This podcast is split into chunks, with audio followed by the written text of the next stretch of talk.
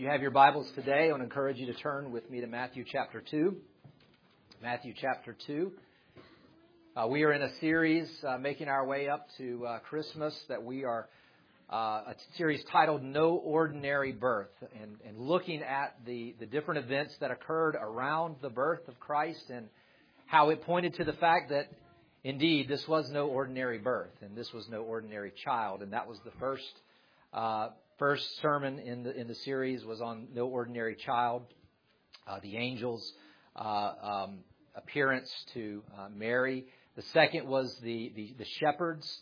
Uh, no ordinary announcement was the title of that sermon, and uh, today we are going to be looking at the Magi, and I've titled this sermon "No Ordinary Worth." No ordinary worth, and so we are going to read in Matthew uh, chapter 2, starting in verse 1. This is the word of the Lord. Now, after Jesus was born in Bethlehem of Judea in the days of Herod the king, behold, wise men from the east came to Jerusalem, saying, Where is he who has been born king of the Jews? For we saw his star when it rose, and have come to worship him. When Herod the king heard this, he was troubled, and all Jerusalem with him. And assembling all the chief priests and the scribes of the people, he inquired of them where the Christ was to be born. They told him, In, the, in Bethlehem of Judea, for so it is written by the prophet. And you, O Bethlehem, in the land of Judah, are by no means least among the rulers of Judah. For from you shall come a ruler who will shepherd my people Israel. Then Herod summoned the wise men secretly and ascertained from them what time the star had appeared. And he sent them to Bethlehem, saying, Go and search diligently for the child, and when you have found him, bring me word that I too may come and worship him. Well, after listening to the king, they went on their way. And behold, the star that they had seen when it rose went before them until it came to rest over the place where the child was. When they saw the star, they rejoiced exceedingly with great joy. And going into the house, they saw the child with Mary his mother, and they fell down and worshipped him. Then, opening up their treasures, they offered him gifts gold and frankincense and myrrh. And being warned in a dream not to return to Herod, they departed to their own country by another way. Let's pray. Oh Lord, we are grateful this morning that we have your word. We have a sure word, a faithful word, a word that we can bank our lives on. And I ask, Lord, that today um, that you would do what only you can do, which is to build your house.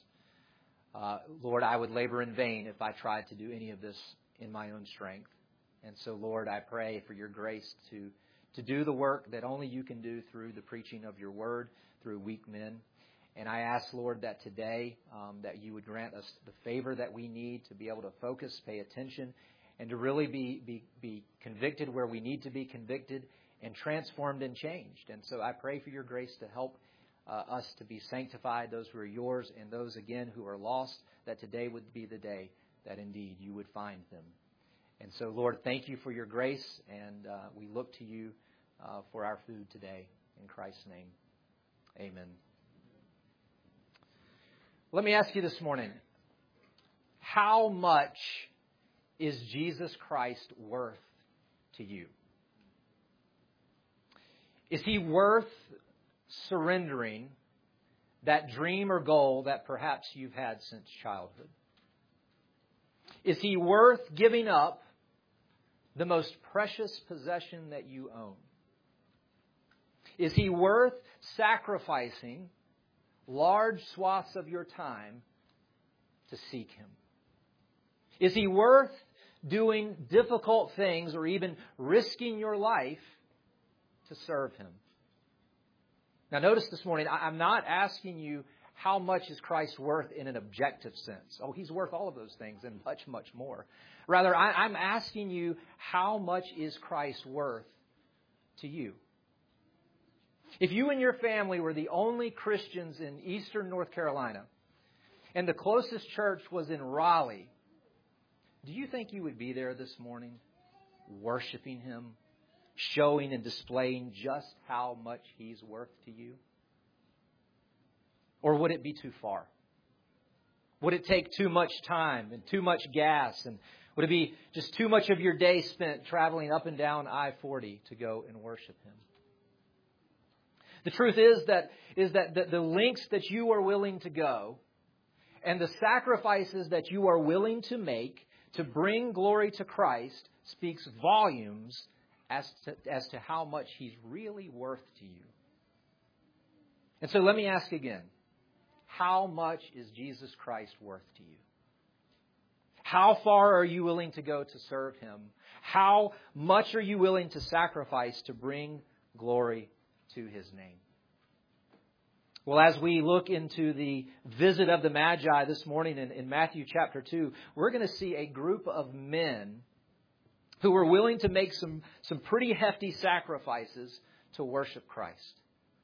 Not because they had to, not because somebody told them to, but because they wanted to. They believed this child to be of such extraordinary worth that they were compelled to make some extraordinary sacrifices to seek Him, to serve Him, and to worship Him.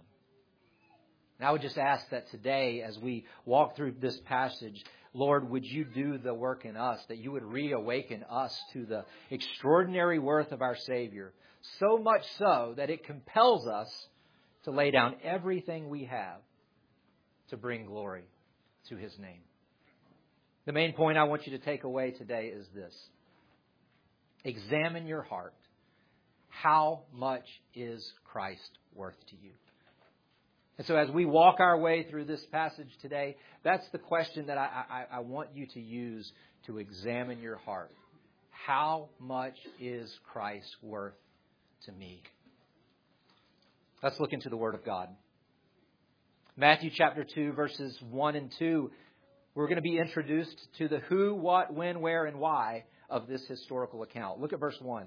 Now, after Jesus was born in Bethlehem of Judea, in the days of Herod the king, behold, wise men from the east came to Jerusalem, saying, Where is he who has been born king of the Jews?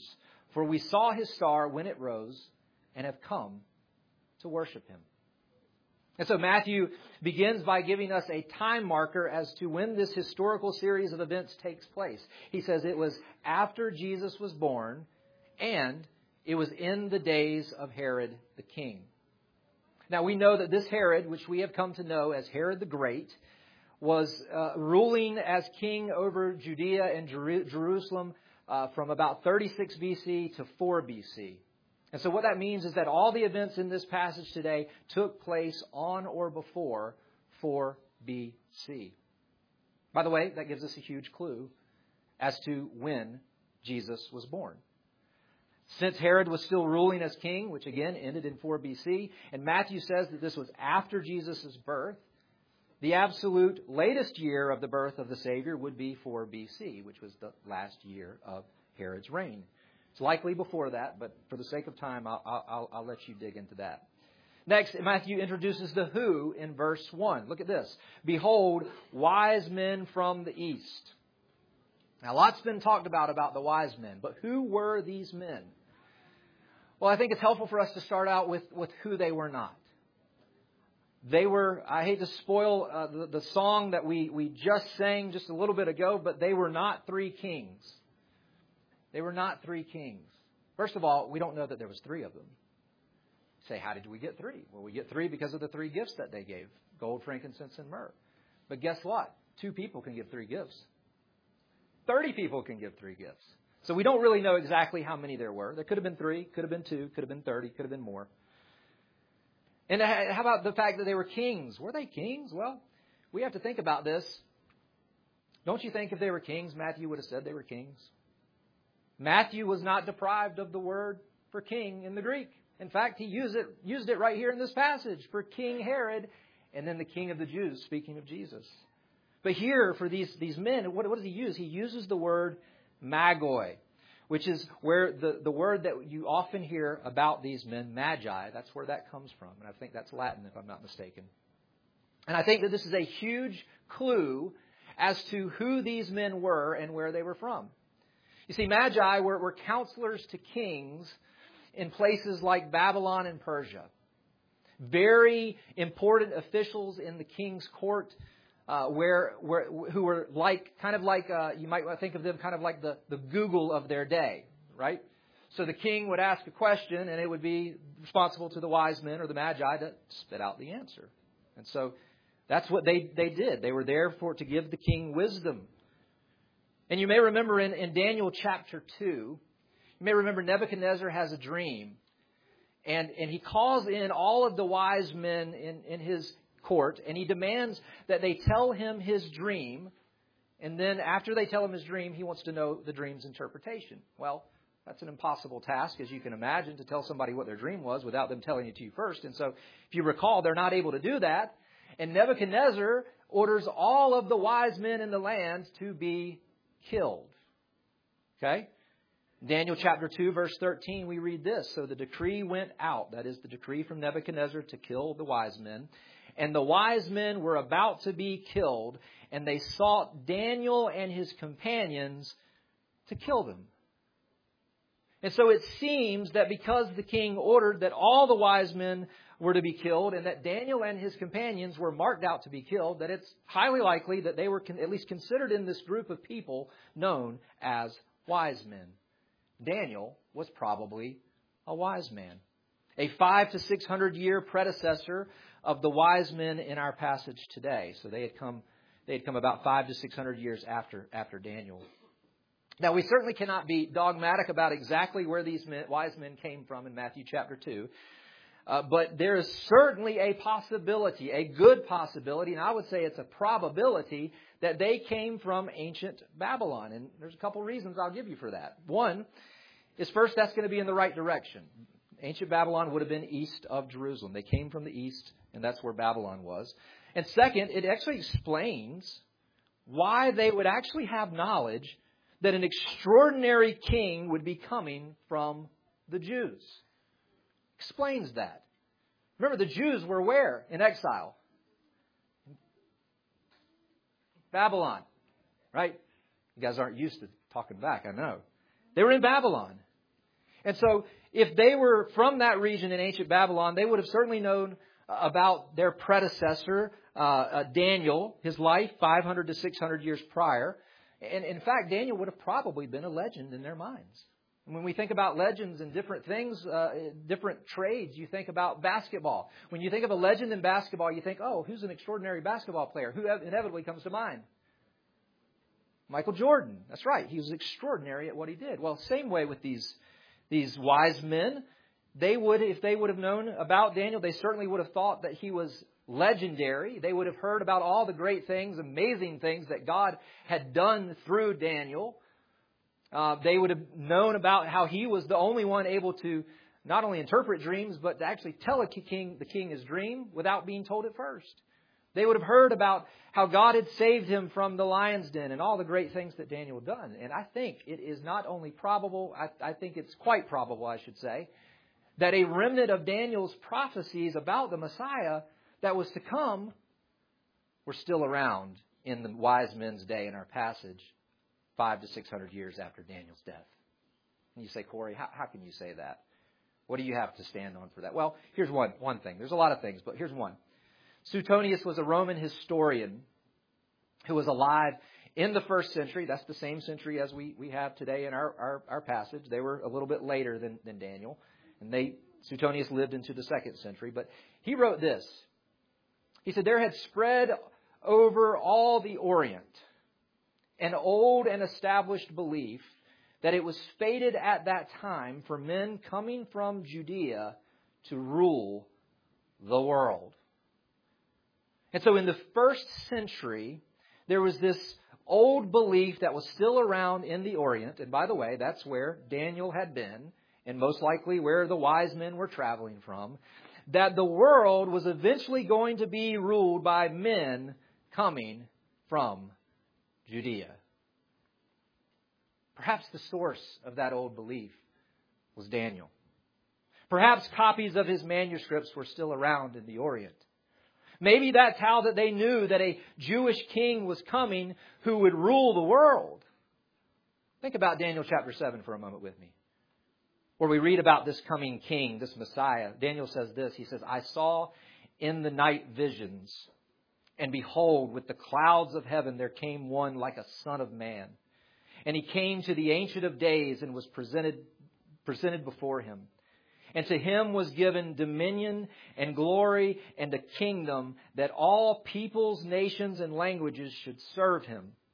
His dominion is an everlasting dominion which shall not pass away, and his kingdom one that shall not be destroyed. See, if they had this manuscript, they may or may not have, but if they had even just the teaching that came from Daniel, they would have known that this would be no ordinary king. They would have known that this would be an eternal king, one who would be enthroned forever and ever. They would have known that, that this king would be a, have worldwide dominion, where all peoples and nations and languages would serve him. That this king would be one whose kingdom would not be conquerable. It would be unconquerable, with a kingdom that shall not be destroyed, Daniel said. Now, how much of this did the wise men know? We don't know. Maybe all of it, maybe a part of it. But what we do know is they knew enough about this one who was born king of the Jews that they were willing to travel hundreds of miles through tumultuous desert terrain, leaving behind the comforts of home, being gone for months and months to do what? To worship him. To worship him. You know, you only wor- worship what you think's worthy of worship. And they thought that this one was so worthy of worship that they were able to sacrifice so much. Look at verse 2. After arriving in Jerusalem, they asked, Where is he who has been born King of the Jews? For we saw his star when it rose and have come to worship him. Notice they didn't say, Where is the King of the Jews? Which is, would have been Herod, right? They said, where is he who has been born king of the Jews? This is a king uh, appointed versus a king that was born. Herod was a king that had, had been appointed. He had been appointed by Rome. He was a king of the Jews at that time who had been appointed by Rome, not of Jewish, uh, not of pure Jewish lineage at least, and certainly not from the line of David. So he didn't have a right to the throne of David. They weren't there to see this king, because this was a king that was appointed. And by the way, they didn't make their way to Rome so that they could see Caesar Augustus. Again, that is not, that, that both of them were, were not extraordinary kings. They were both ordinary kings. Rather, they were there to see the king born. The one who had a legitimate claim to the throne of David. The one that way they were convinced of was no ordinary king with no ordinary worth, which is why they were on a mission to worship him. Remember, you don't worship what you don't see worthy of worship. The sacrifice of long hard days on the back of a camel or a Persian stallion or whatever they were on, tracking through the desert was worth it to worship the one born King of the Jews. They knew something, something about him enough to know that he was spectacular and extraordinary and worthy of worship. Let me just ask you again, pausing here, how much is Christ worth to you? Another way to, to answer, ask that question is, is how important is the worship of Christ to you? How important is the worship of Christ to you? Would inconvenience prevent you from worshiping Him on the Lord's Day? Would unnecessary plans cause you to skip gathering with a local body of believers to worship Him? Now, I'm not talking about providences that the Lord brings that would prevent us.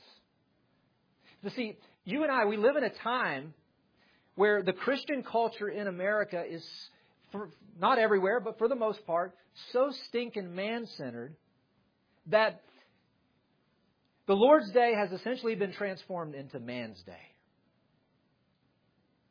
And gathering together to worship the Lord has, has, has been gutted of its supreme importance in the life of a believer.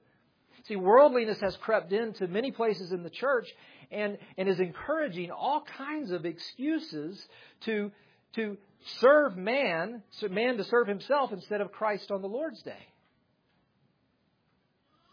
Maybe you're thinking, preacher, uh, you're just getting a little legalistic here. Well, I don't think I'm getting legalistic. I, am just being biblical. The Lord wants His people to worship Him. Listen, I'm not trying to make you mad. I'm trying to get you to examine your heart. Corporate worship on the Lord's Day is the primary way that you and I are to show Christ's worth to us. That's the primary way. It's not the only way, but it's the primary way that the Lord has ordained for us to show just how much He's worth to us. I encourage you to examine your heart when it comes to worship today and how much that points to how much Christ is truly worth in your heart. back to the text. How did they know that this extraordinary king had been born? Well, they tell us. For they, we saw his star when it rose. Now, I want to just go ahead and encourage you don't get hung up on the star. A lot of people get so hung up on the star. Was it a star? Was it a convergence of Jupiter and Saturn? Was it uh, a divinely created light? Listen, this is what you need to know. It was a God given lighted sign in the sky to guide them to the one who was the light of the world. That's what it was. God is the sovereign mover of this event. God was doing what God does for his elect. He was seeking them and guiding them to his son. And indeed, guiding the nations here to his son, since they weren't part of the Jews. Look at verse 3. When Herod the king heard this, heard what? Well, heard that they were looking for this one born king of the Jews, he was troubled, and all Jerusalem with him. I think a little background on Herod is very helpful here. Herod the Great, he was a master builder. You may have heard that the temple was called Herod's temple. The reason it was called Herod's temple is because Herod he, he engaged and started a huge renovation project on, on the on the temple there in Jerusalem, and uh, it was completed finally completed after his death, and so that's why it was called Herod's temple because again he he was the one that started that. But not only was he a master builder, he was a master of wickedness, very wicked man a self consumed, power hungry, conniving, brutal, paranoid control freak. If he perceived that you were a threat to his throne, he would have you murdered in a heartbeat.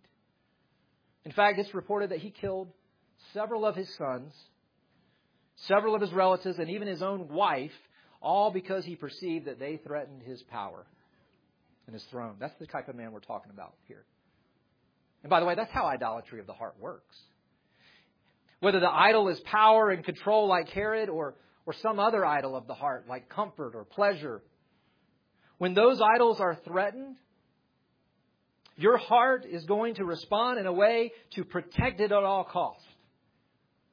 And oftentimes, it's exactly what happened with Herod this, this, this lashing out in anger and even to the extreme. It would heart idolatry will lead you to the extreme of just where it led Herod, which is seeking to extinguish uh, people by murder. That's why Jesus says murder starts in the heart. I won't steal Jeff's thunder for the sermon next week, but the, the, the threat of Herod, to Herod's idol of power and control led him to such depths of wickedness that he ordered all of the male children in Bethlehem, two years old and under, to be murdered. All because he perceived that this king born was a threat to his throne. Now, with this background about Herod, it should not surprise us that when he heard that the Magi were searching for this one born king of the Jews, it says he was troubled. He was disturbed. His blood started boiling. And look what it says after that. It says, and all Jerusalem with him. You know, I think that we often have this picture in our minds of these magi uh, as, as three men on camels, inconspicuously waltzing into Jerusalem, uh, kind of undercover, but it was probably much more of a spectacle than that. If you think about this, magi were very important officials. They were very valuable to the king that they served. And so they probably weren't traveling alone. They probably had servants to attend to their needs and bodyguards for their protection. And I would imagine that their entrance into Jerusalem was, was, was with many people alongside them in their traveling band. And it probably looked a lot like watching a parade to the people in Jerusalem. With the attendants going before them and the attendants going behind them and the Magi dressed in their exotic clothes that would, that would have caught a lot of attention to Israelites who were going about in their daily grind. This wasn't normal. This wasn't typical. And when they found out why they were there, to see the one born king of the Jews, it was probably a source of much anxiety to them. Why would that be? Well, mainly because they knew that it would be like lighting a fuse on a stick of dynamite that it would set Herod off really quickly, and that could mean all kinds of things, negative things for them. And so all Jerusalem was troubled too. Continuing in verse 4, look what Herod does. And assembling all the chief priests and the scribes of the people, by the way, that would be the Israelites who Herod thought that actually knew the word of God. He assembled all of them there, Pharisees and scribes, and he, he, he inquired of them where the Christ was to be born. Now, there's an important de- detail here I don't want you to miss. Notice where Herod's mind goes immediately. He thinks that this could be the Christ. He thinks that this could be the long awaited Messiah, the one who, according to God's covenant with David, would sit on the throne of David forever. And if this was the Christ, this would be the greatest threat to his throne yet. And so he does what he does. He wants to know where the Word of God says that the Christ will be born for a very important reason.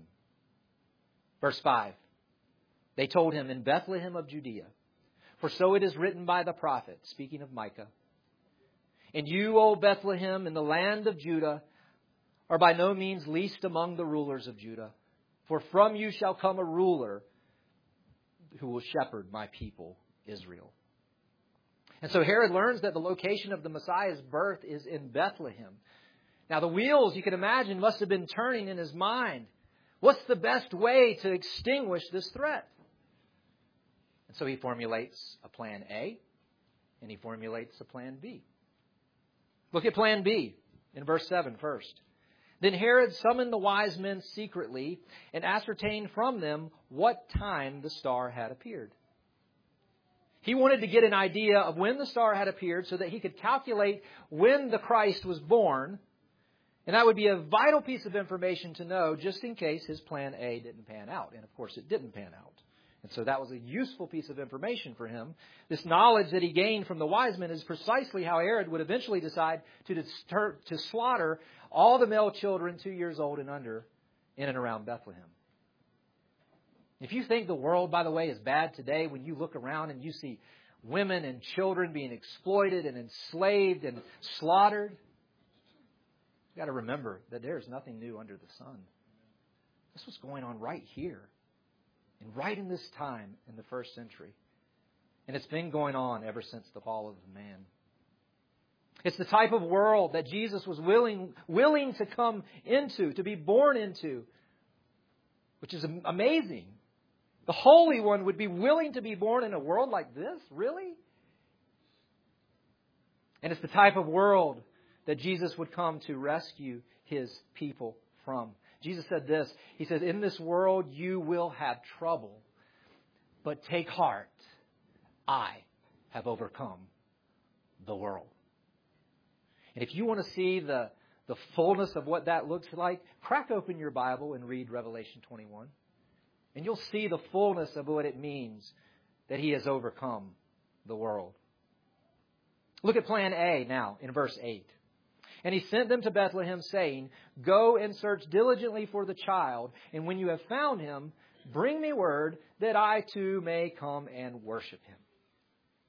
See, Herod's getting the, the Magi to do his work for him, to go find the Messiah. Go to Bethlehem, he says, find the child. Once you found him, bring word back to me, and let me come, and I'll, I'll come and worship him too. And he's thinking in his conniving little mind, by worship him, I mean kill him. And that's what he sought to do. a little bit later. Verse 9 After listening to the king, the Magi went on their way. Now, notice, out of the three parties referenced here Pharisees, scribes representing the Jews, uh, Herod, and the Magi it is only the Magi that go to Bethlehem to worship Christ. None of the Jews did. None of them did. Pharisees and the scribes, they didn't tag along. Herod certainly didn't. What a preview of what was to come in Jesus' life. As John chapter 1 verse 11 makes so clear that he came to his own, that is the Jews, and his own people did not receive him. Even the possibility that the Messiah had arrived wasn't enough for his own people, the Jews, to make a short six to six and a half mile trek down to Bethlehem.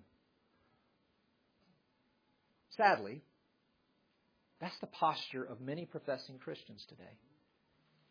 They won't sacrifice hardly anything to seek Christ and to glorify Him. And that reveals so much about what's going on in the heart. It's because Christ has little to no worth to them. I would ask you again this morning examine your heart. Does that look like you? Are you willing to make just little sacrifices?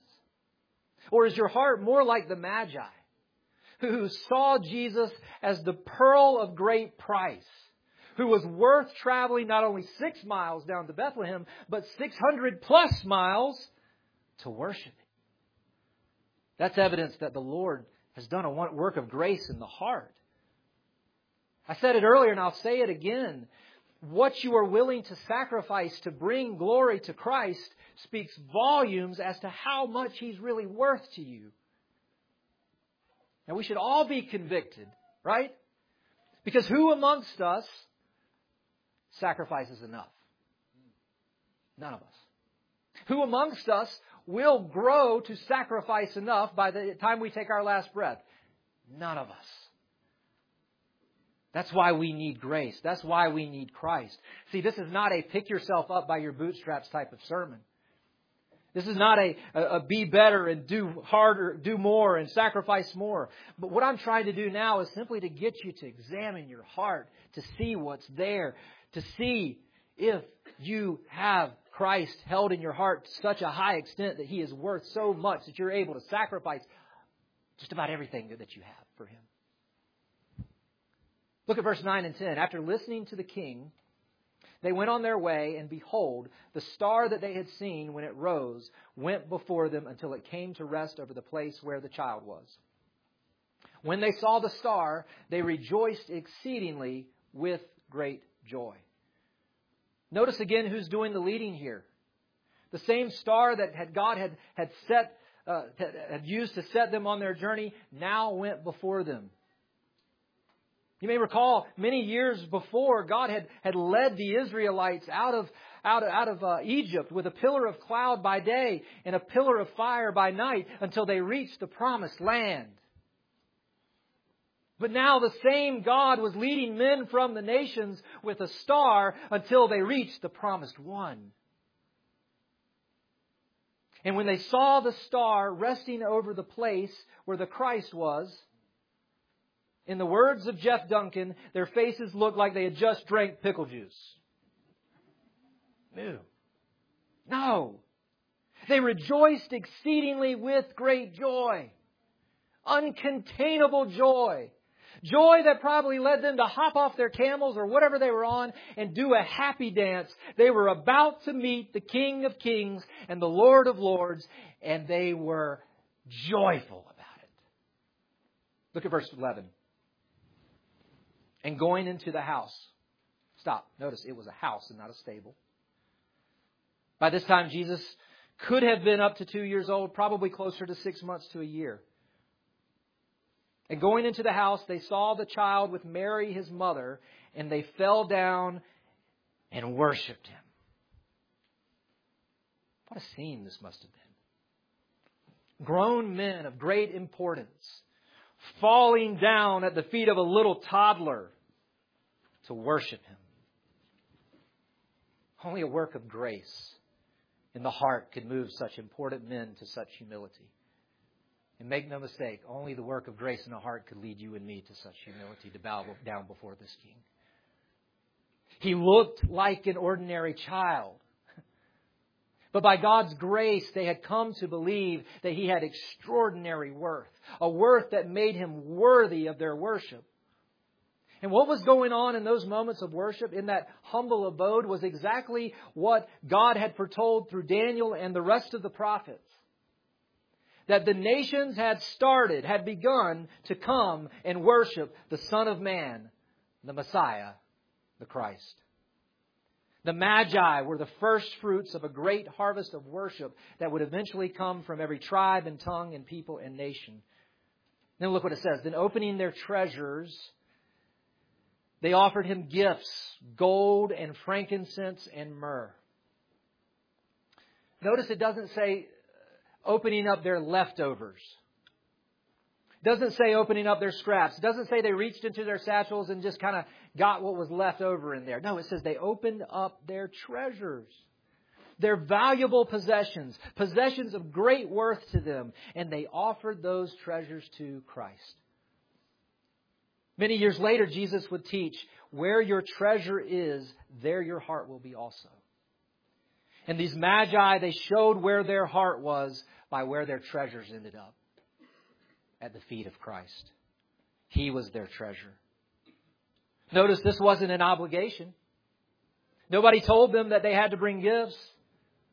Rather, it was done freely out of a heart that desired to honor Christ through their treasures.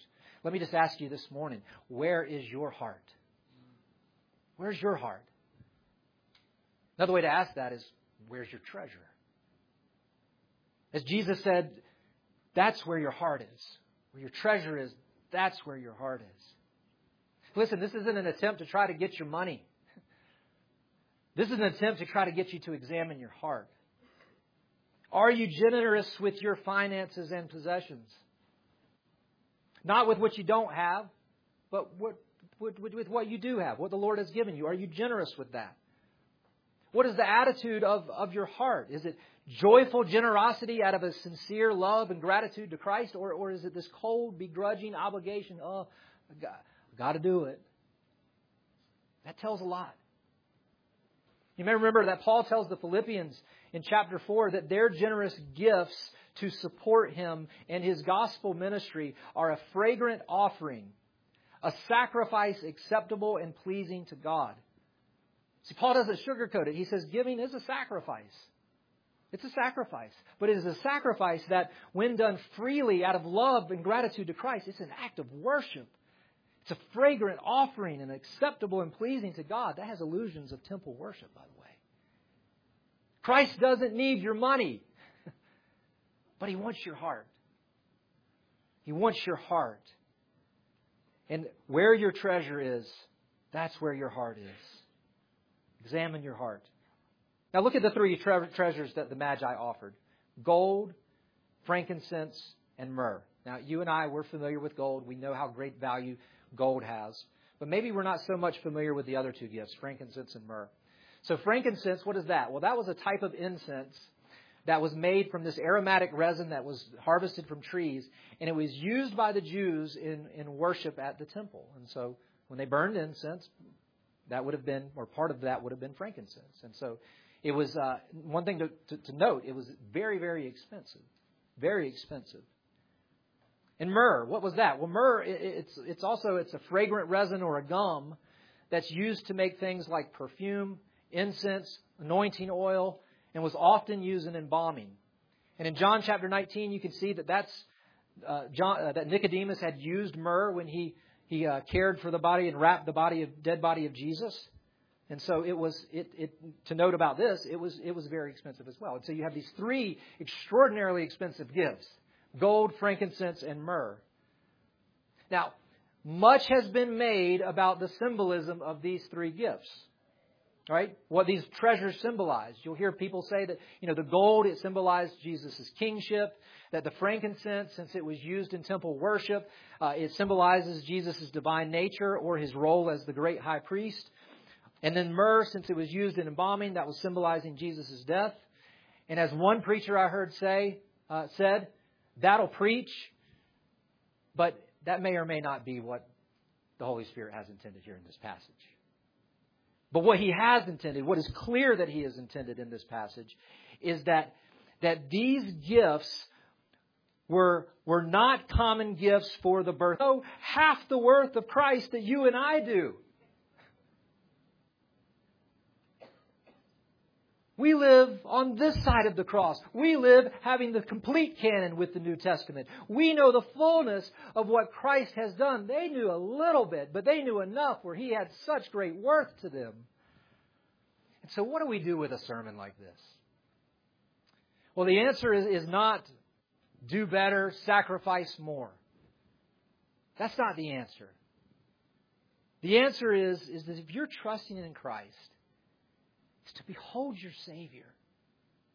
Behold His great worth. Behold who He is and the immeasurably great things He has done for you. And I promise you, if you will behold Him that way, sacrifices will come and flow freely. Nobody will have to nudge you. You won't feel like it's done at an obligation. It'll be, oh, I want to do this. I want to sacrifice. And at the center of what He has done for you, Christian, which everything else flows out of, is the gospel. Don't ever get bored with the gospel. Don't ever leave the gospel behind. In the greatest act of love that this world has ever known, the eternal Son of God took on flesh and dwelt among us. You hear this every Lord's Day. That He was born under His own law the Ten Commandments. He was responsible to keep that law just like you and me, but where you and I failed, Jesus Christ succeeded, having kept the law perfectly for the entirety of his life, so that it could be said by the time he took his last breath on the cross that he was perfectly righteous, sinless. And he had done that for his people so that he could gift to them that perfect record of keeping the law, perfect record of righteousness. And then, though he was perfectly righteous, he was condemned as a criminal to die a criminal's death on the cross. That was according to the definite plan and foreknowledge of God, the Father. And while he was on that cross, he did the only thing that he could do. He became the sacrifice that could take away the sins of his people by bearing their sins upon himself. And the wrath of God that would, would have come crushing down on his people in hell as a payment and a penalty for their sin instead came crushing down on Jesus in their place until the point that he, he paid it in full and said, It is finished. The debt has been paid. It has been satisfied. And then, just as the scriptures had been foretelling for thousands of years, and just as Jesus had been saying over and over and over again, on the third day it happened. He rose from the dead. An undeniable sign that this gospel is the truth. It's not fiction. It's not fantasy. You say, how do you know that? Well, only God can raise a dead man to life, especially one who said, I'm going to rise from the dead. And now, the greatest news that there is can be summed up in Romans chapter 6 verse 23, for the wages of sin is death. That's what you've earned. And I've earned. Listen to this. But the free gift of God is eternal life in Christ Jesus our Lord. How can you get, get, get a, uh, how can you be able to be in Christ the Lord and have that gift of eternal life? What must you do to be saved? Jesus said, repent and believe in the gospel. Turn from your sin. Turn from unbelief. Turn to Him. Trusting in Him, in Him alone. Trusting in His suffering and death for you. Trusting in His righteous life for you. And the instant you do that, every sin you've ever committed is pardoned and forgiven in full. And the righteousness that you don't have, but that Christ Himself earned, is imputed to you as if you had lived that life. That is credited to your account as if you had lived the perfect sinless life, had had had kept the law perfectly for the entirety of your life, and on that basis of Him and what He had done, you would be justified. You are justified in God's sight, granted eternal life, adopted into His family with a, a pile of riches in the new heavens and new earth that you cannot even imagine or fathom. If you're here today and you are not trusting in this Christ, let me just tell you, let me plead with you. Lay down the scraps of your sin and come and feast on the bread of life. Everything that you need is in Him. Everything to find satisfaction and fullness in your life is in Him. It's in Him. I encourage you to do that. And Christian, I want to talk to you too. Don't get bored with the gospel. Behold the great worth of your Savior. Look at what He's done for you. Soak in it. Remember who you were. Remember that you were a destitute orphan with no one to care for you except the father of lies who didn't care for you. But your Savior came to secure the legal right for your adoption so that you could become a child of God forever. Remember, you were a sheep without a shepherd, with a filthy wool coat darkened by your sin. But your good shepherd, he came to rescue you and to bring you into his fold. He shed his blood and lived a perfectly righteous life so that your filthy wool coat could be washed as white as snow. Remember, you were a slave to sin, unable and undesirous to free yourself from it. But your master came to purchase you by his blood and to free you from the dominion of sin by the, his resurrection from the dead so that you might become truly free. If the Son sets you free, you are free indeed. You were an enemy of God separated from him by your perpetual rebellion, but your great high priest stepped in to offer the sacrifice of himself, to tear down that curtain that separated you from God, so that you can enter into his presence in the holy places forever and ever and ever. He is your death defeater. He is your hell taker. He is your sin obliterator. He is your life giver, your grace river, your soul deliverer. He is your peacemaker, your judgment breaker, your heart remaker. And the day is coming when He is going to return for His bride. And He is going to usher you and all of His people into the new heavens and the new earth where every tear is wiped away from your eye where there is no more sorrow, no more pain, no more sickness, no more accidents, no more sin, no more death.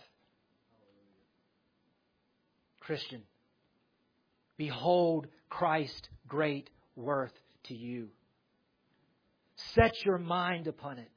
Meditate upon it. And then watch those sacrifices flow freely out of a heart that is full of love and gratitude for your Savior. And so, as we conclude today, I'll, I'll end where I began. How much is Christ worth to you? Because he is certainly worth every single thing that you have. Let's pray.